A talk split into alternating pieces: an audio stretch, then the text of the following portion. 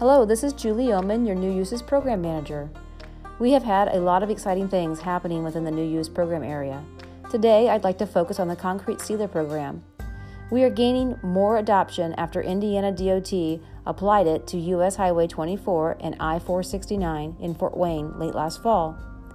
We hope to have another exciting project to share with you by early summer, as we have been told of at least one, if not two, additional projects that are being spec'd in for this spring. We have also decided to brand our technology as Pore Shield. We feel this name highlights how our technology functions differently than standard sealers. Since our sealer functions by filling the pores within the concrete versus creating a thin surface film like our competitors. Industry testing has also indicated this name hits the mark. You will be able to review our new positioning and redesign on our webpage within a few weeks.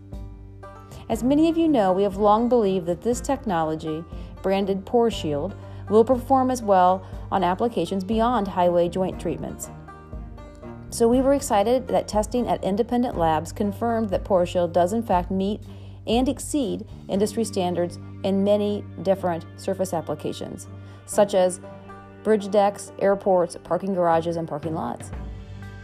Before closing, I'd like to share some of the successes from 2019 and the key activities that are scheduled for 2020.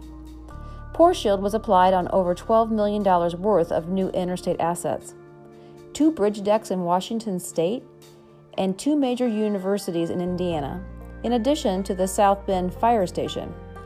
Some of the key activities planned for 2020 include 80 plus bridge deck treatments in eight Indiana counties.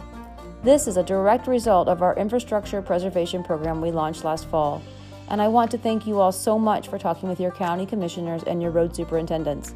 It really is your endorsement that most often opens the door to get this technology on the roadways.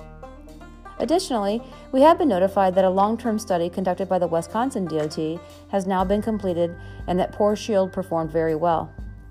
We are excited that spring has begun and that Pore Shield will be going down on the roads and bridges to protect Indiana infrastructure. And I definitely want to thank you for your support on this project.